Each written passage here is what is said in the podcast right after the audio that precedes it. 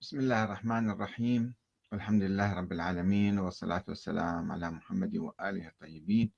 ثم السلام عليكم أيها الأخوة الكرام ورحمة الله وبركاته. ومرحبا بكم في برنامج أنت تسأل وأحمد الكاتب يجيب. سؤال اليوم هو هل الموالاة للإمام علي عليه السلام واجبة في الإسلام أم خاصة بالشيعة؟ وهل هي باقية لحد يومنا هذا أم ماذا؟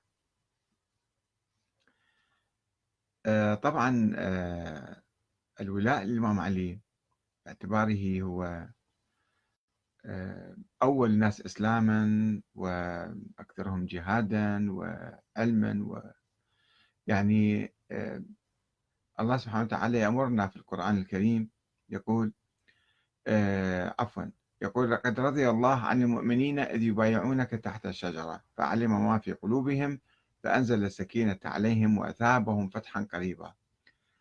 ويقول أيضا في سورة التوبة والسابقون الأولون من المهاجرين والأنصار والذين اتبعوهم بإحسان رضي الله عنهم ورضوا عنه وأعد لهم جنات تجري تحتها الأنهار خالدين فيها أبدا ذلك الفوز العظيم.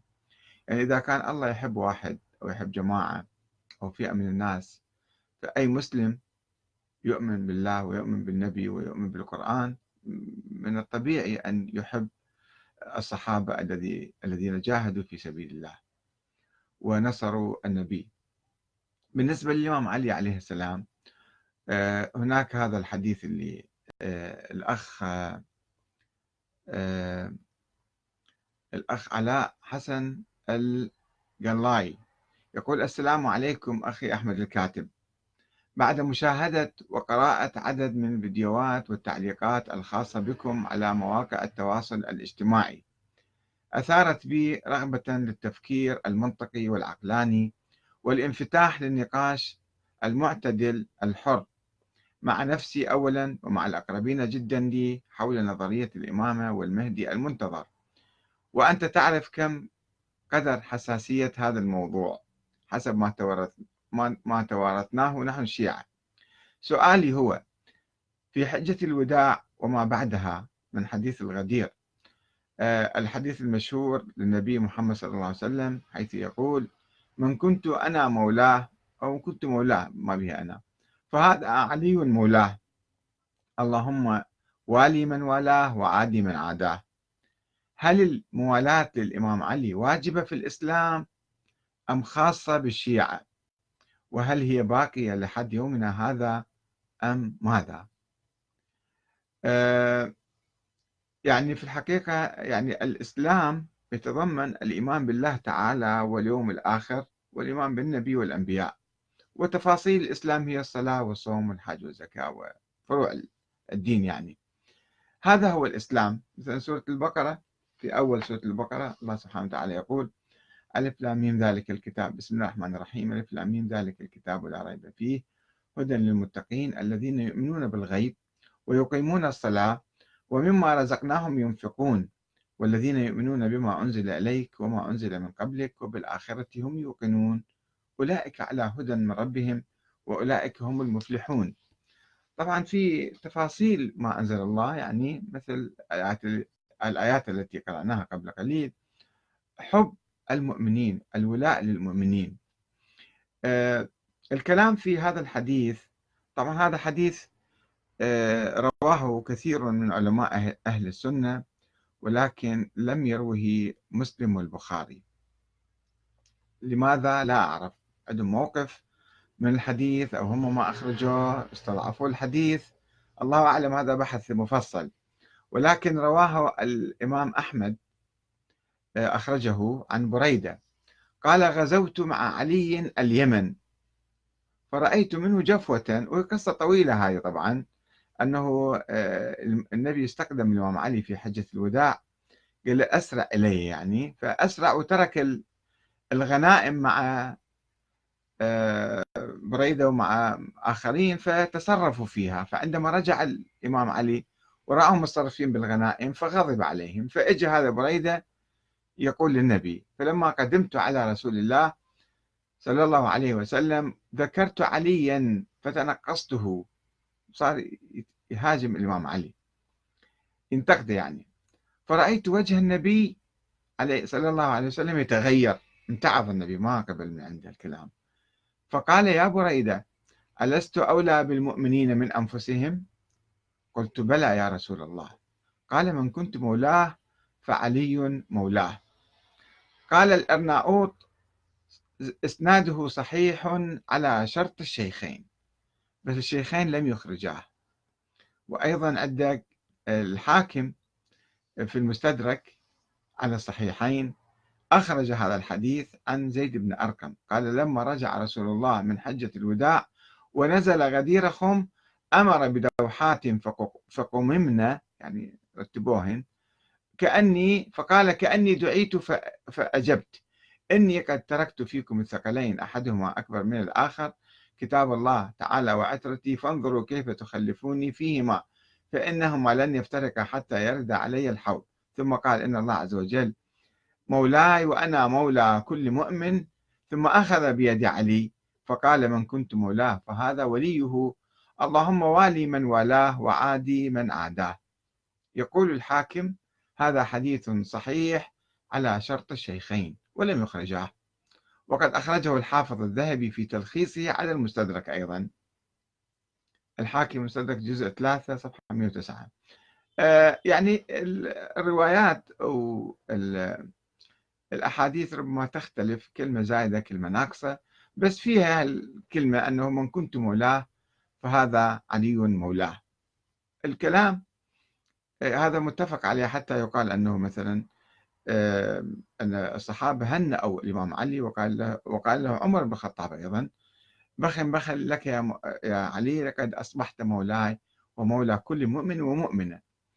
آه، الكلام اللي صار حول الموضوع أو الخلاف بين الشيعة وغيرهم بعض الشيعة في عصور متأخرة اعتبروا أن هذا الحديث نصا على الإمام علي بالخلافة باعتبار اللهم والي من ولاه ويعني نفس الولاء النبي راح يصير.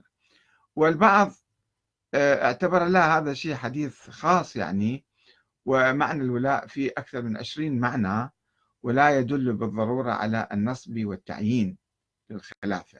إنما الولاء الإمام علي أكيد النبي أمر بذلك وقال من كنت مولاه فهذا علي مولاه أه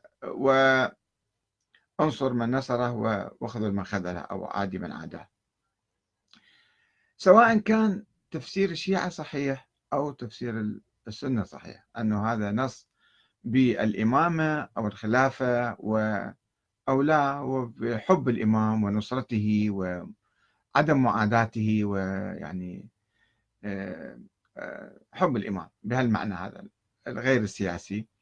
فإن الإمام علي عليه السلام هو يعني جاء إلى الدنيا قبل 1400 سنة والآن هو غير موجود. الموجود منه سيرته وأخلاقه وحكمه و يعني آه، قيمه وخطبه. هذا الموجود. حب الإمام علي أكيد كل المسلمين يحبون الإمام علي. لا يقتصر الحب على الشيعة. ومن لا يحب الإمام يعني يكون في. في إيمانه شك لماذا يبغض الإمام علي. آه، إلا أن تحصل عنده شبهة مثل ما حصلت عند الخوارج.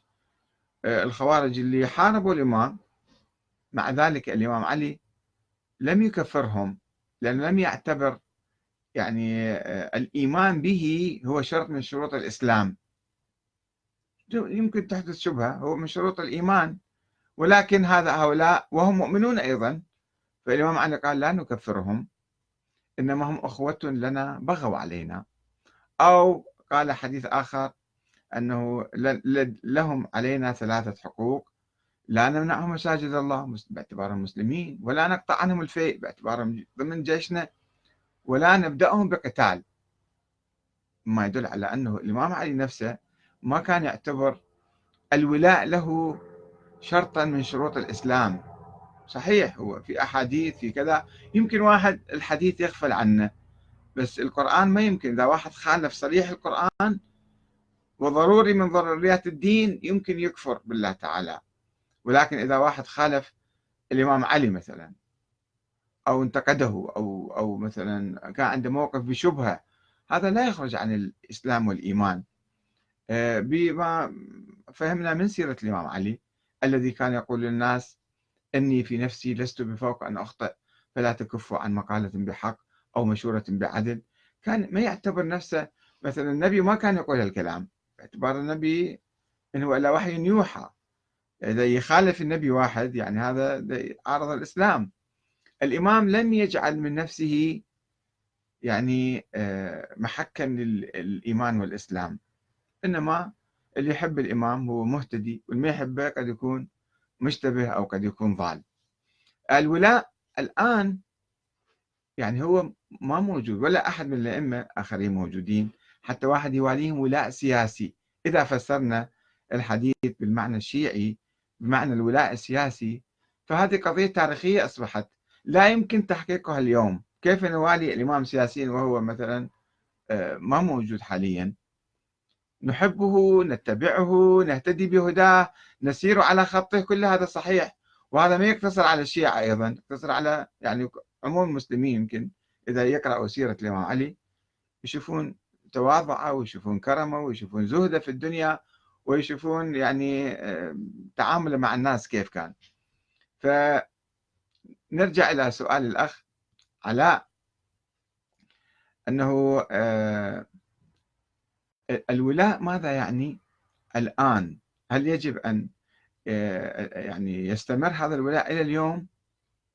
أنا أعتقد أنه إذا فسرنا التفسير العام حب الإمام ونصرته مثلا في حياته شيء ومن بعد 1400 سنة شيء آخر راح يصير. فاللي باقي من الإمام علي إحنا كقدوة وكنموذج نحن نقتدي به ونسير على هداه لأنه كان المترجم الدقيق للإسلام اللي طبق الإسلام بخلاف مثلا حكام آخرين شوهوا الإسلام وقلبوه واستغلوه ولعبوا في, الدين. هو كان صادق مع نفسه صادق مع الناس ومخلص إلى الناس. هذا ما لدي في الجواب عن هذا الموضوع. والسلام عليكم ورحمة الله وبركاته.